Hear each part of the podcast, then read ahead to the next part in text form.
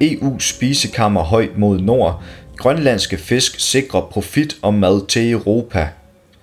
Store trawlere fra EU fisker hvert år tusindvis af ton fisk og rejer i de grønlandske farvande.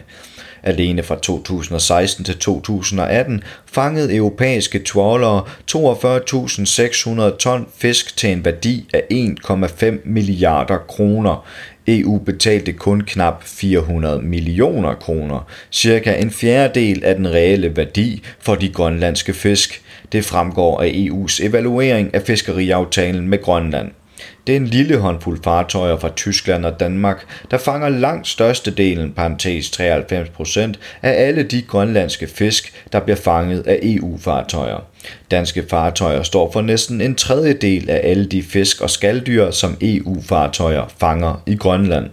En af de fiskegiganter, der nyder godt af EU's kvoter i Grønland, er den danske rejekoncern Ocean Prawns AS, der er en af de helt store aktører inden for rejefiskeri.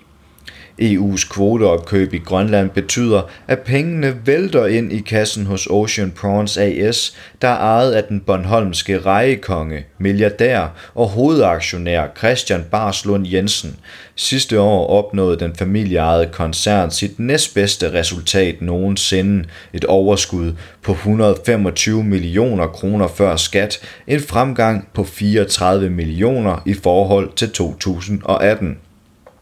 Med en formue på 1,8 milliarder kroner blev familien Barslund Jensen sidste år placeret som nummer 72 på listen på Berlinske Business opgørelse over Danmarks 100 rigeste. Ocean Prawns AS ejer nogle af verdens største og mest moderne trawlere til fiskeri af rejer og hellefisk i arktiske farvande og fanger hvert år ca. 20.000 ton koldvandsrejer og hellefisk.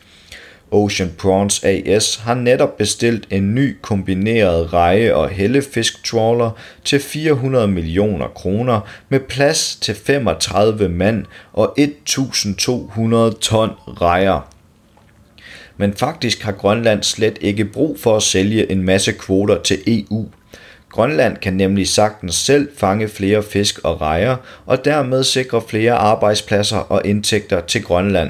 Det seneste år er den grønlandske fiskeflåde vokset, og gamle trawlere er blevet udskiftet med moderne, effektive trawlere. Kapaciteten i den grønlandske fiskeflåde er vokset stødt i de sidste årtier, og dermed kan grønlandske fiskefartøjer også fiske en større andel af vores kvoter selv, fortæller Katrine Kærgaard fra Grønlands Departement for Fiskeri, Fangst og Landbrug til arbejderen. Hun uddyber. Da vi i 1985 indgik den første fiskeriaftale med EU, havde vi en lille havgående flåde, som primært fiskede rejer. I 2020 har vi en af de mest moderne havgående fiskeflåder i Nordatlanten, som kan fiske en lang række arter som rejer, hellefisk, torsk, rødfisk, lodde og makrel.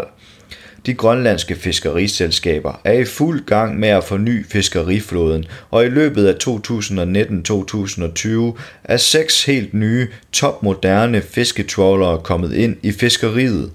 Den havgående fiskeflåde i Grønland består i dag af en række store, moderne og effektive havgående trawlere, herunder otte rejefartøjer, syv fiskefartøjer og to pelagiske fartøjer, forklarer Katrine Kærgaard. Et eksempel er Royal Greenlands nye kæmpe trawler, Sisimiut. Fra juni til september i år fangede den nye trawler næsten 3000 ton hellefisk. Det er 1000 ton mere end den gamle trawler fangede i samme periode i 2018. Grønland og EU har haft en fiskeriaftale, siden Grønland meldte sig ud af EU i 1985. EU følger nøje med i, hvor god en forretning det er at fiske i Grønland. Sidste år udarbejdede EU en omfattende evaluering af fiskeriaftalen mellem Grønland og EU. Her konstaterer EU, at aftalen har leveret store fordele for EU i forhold til omkostningerne, og at merværdien for EU er høj. Fiskeriaftalen mellem EU og Grønland løber fire år ad gangen. Den nuværende fiskeriaftale udløber den 31. december i år.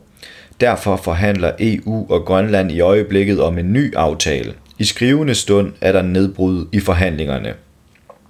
EU konkluderer også, at ejerne af fartøjerne i EU, der har adgang til de grønlandske kvoter, er tilfredse med aftalen og anbefaler stærkt, at den bliver fornyet, mens grønlandske ejere er imod aftalen og vurderer, at Grønland ville have større fordel af at sikre en større del af kvoterne til grønlandske virksomheder, skriver EU i sin evaluering. EU fik først adgang til at fiske i Grønlands farvand, da Danmark og dermed også Grønland kom med i EF i 1973. Dengang var Grønland et amt i Danmark og blev derfor også en del af EF, da Danmark stemte ja, på trods af et klart flertal, parentes 71 procent, at grønlænderne stemte klart nej til at blive en del af EF. Det var altså ikke grønlænderne selv, men derimod det danske ja til EF og de danske politikere, der åbnede Grønlands farvand op for EU's fisketrålere. Da det grønlandske hjemmestyre blev indført i 1979, udskrev grønlænderne en ny afstemning om EF-medlemskab i 1982, hvor Grønland stemte sig ud af EF. Arbejderen har været på besøg i en af Grønlands største fiskeribyer, Ilulissat, hvor langt størstedelen af indbyggerne arbejder som enten fiskere eller på fiskefabrikkerne i byen. Om sommeren sejler de grønlandske fiskere i deres små både og joller ud ved Isfjeldsbakken. Om vinteren foregår fiskeriet længere inde i fjorden, hvor der fiskes fra isen. De grønlandske fiskers og resten af fiskeindustriens kamp for deres ret til de grønlandske ressourcer handler ikke kun om kvoter og retten til at fange de fisk og skalddyr, der er i farvandet omkring Grønland. Den handler også om at sikre, at værdien af fisken bliver i Grønland. I dag bliver størstedelen af de fisk, som de grønlandske fiskere fanger og lander på fiskefabrikkerne i Nuuk, Ilulissat osv., eksporteret som hele fisk. Derfor får de grønlandske fiskere i øjeblikket kun mellem 17 og 21 kroner per kilo hellefisk. Det er under en tiende del af kiloprisen for en færdigpakket røget og skiveskåret hellefisk, der koster 25 kroner for 90 gram på tilbud i Netto i Danmark. Den grønlandske torsk, hellefisk og en lang række andre fisk og skalddyr bliver nemlig forarbejdet på fiskefabrikker uden for Grønland. Store dele af de grønlandske fisk og skalddyr bliver nemlig solgt helt og ubebejdet og sendt til Danmark, Østeuropa og Kina. Det er i Tyskland, Polen, Kina og Danmark, at den grønlandske fisk bliver skåret i fileter, paneret eller røget, skåret i skiver, pakket og sendt til supermarkeder og ud til forbrugerne i Danmark og resten af verden. Det er altså i udlandet, at hele værdiforøgelsen sker, og eksempelvis hellefisken stiger fra de cirka 20 kroner per kilo, de grønlandske fiskere får, til langt over det tidobbelte men der er intet til hinder for, at Grønland selv begynder at forarbejde deres fisk og begynder at eksportere direkte til lande som eksempelvis Kina og Rusland, i stedet for at sende fisk til Danmark for at blive forarbejdet. Det kræver bare, at de grønlandske fabrikker, frysehuse osv. bliver godkendt af myndighederne i de lande, hvor til man ønsker at eksportere i Ilulissat har Venstrefløjspartiet Inuit Antarktigit, parentes IA, indkaldt de lokale fiskefabrikker og fiskerne samt deres organisationer til en konference, der skal komme med bud på, hvordan en større del af fisken kan forarbejdes lokalt i Grønland. Arbejderen har inviteret sig selv på en kop kaffe hos IA's medlem af byrådet i Avanata Kommune, der blandt andet omfatter byen Ilulissat. I dag sender Grønland sine fisk til Danmark, Tyskland, Kina og Polen, hvor de bliver forarbejdet. IA og de grønlandske fiskere mener, at vi selv bør stå for en større del af forarbejdningen, for at sikre, at vi bevarer værdiforøgelsen af fisken i Grønland, i stedet for at den forlader landet, fortæller IA's byrådsmedlem Ben B. Christiansen til arbejderen. Vi ved, hvad fisken koster, når den forlader Grønland, og vi ved, hvor meget fisken koster, når den via Danmark, Tyskland osv. lander hos kunderne rundt om i verden. Den forøgelse, den værdiforøgelse, ser vi selvfølgelig helst sker i Grønland, der ejer fiskeressourcerne og fanger fisken, forklarer Bent B. Christiansen og fortsætter. Ved at forarbejde fisken med det samme her, hvor den bliver landet af fiskerne, kan vi også sikre en bedre kvalitet. Det giver ingen mening, at en kunde fra eksempelvis London skal ringe til Aalborg for at bestille hellefisk. Kunden kan lige så godt ringe til Grønland og få fisken herfra. Det bliver jo lettere at eksportere fisk, når vores lokale lufthavn bliver udbygget, og vi får flere adgange og flere direkte fly til udlandet. Han tror også på, at Grønland kan passe bedre på fiskene og undgå rovdrift på deres ressourcer i havet, hvis man sikrer en højere værdi på fisken.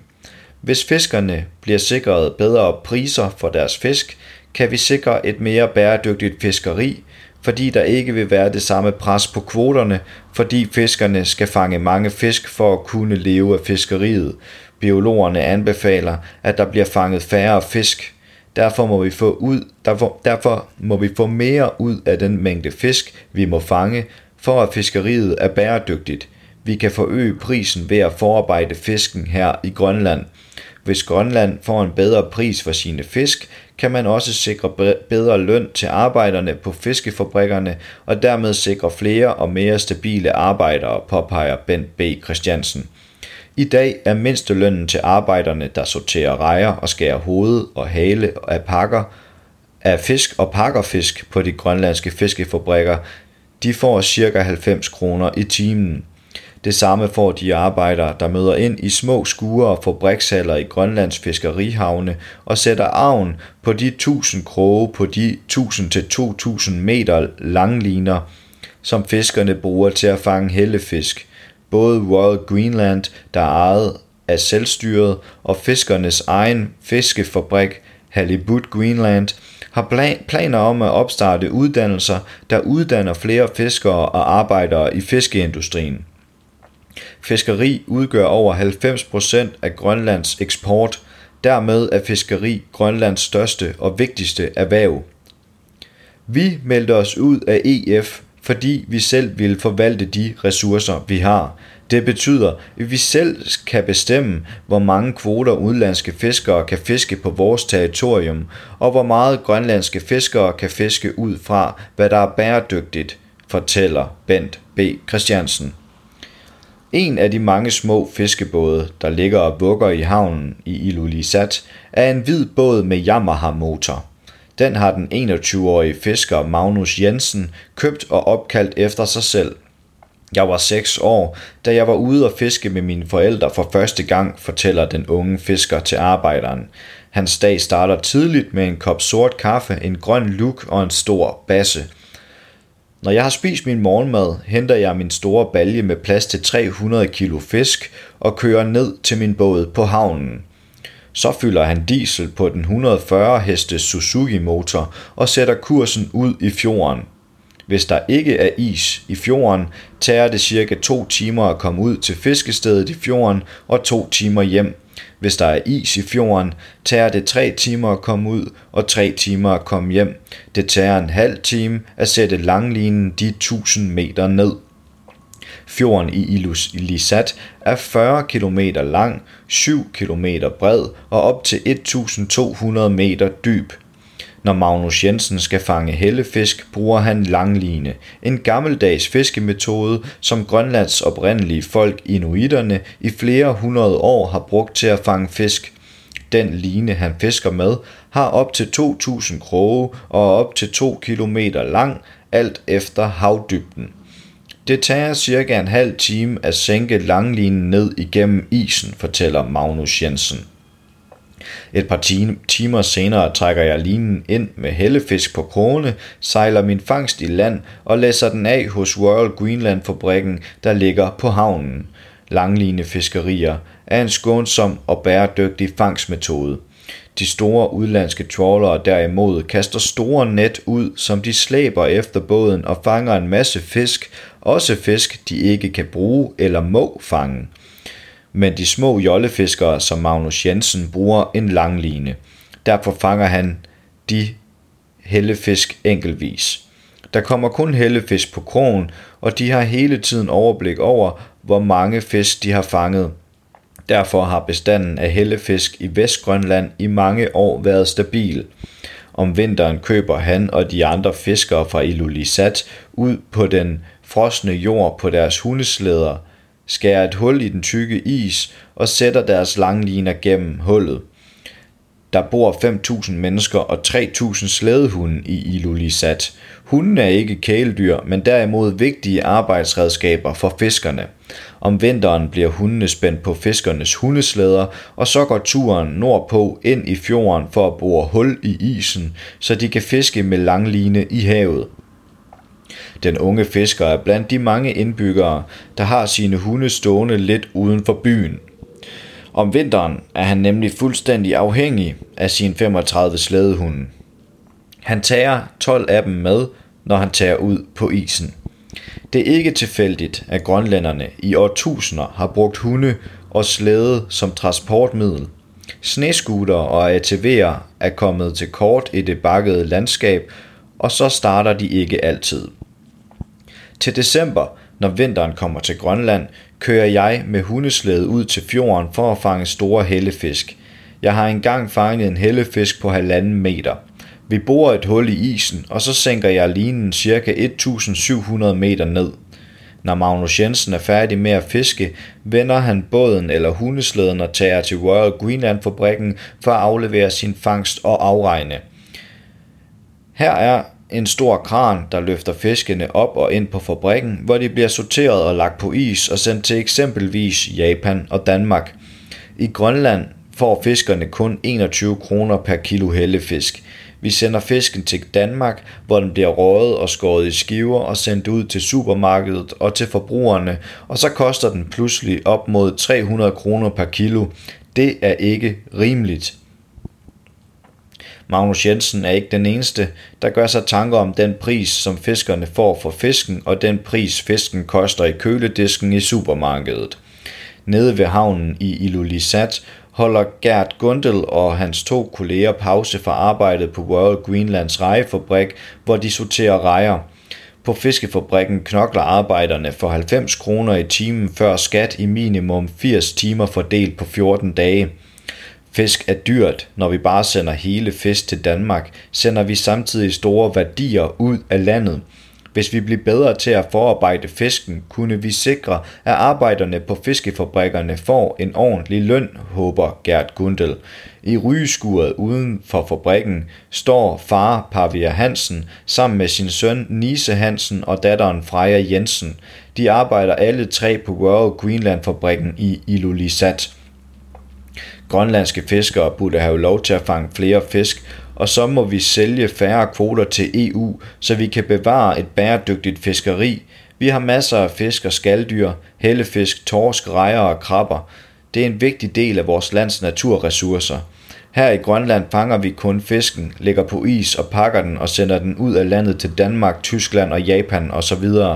Det vil være godt, hvis vi kunne forarbejde fisken her i Grønland, mener Pavia Hansen. Det er ikke kun blandt fiskere og fiskefabrikkernes arbejdere, at man håber på, at værdien af Grønlands fisk bør komme det grønlandske samfund til gode. 250 km syd for fiskerbyen Ilulissat ligger den grønlandske by Kangalusuaq.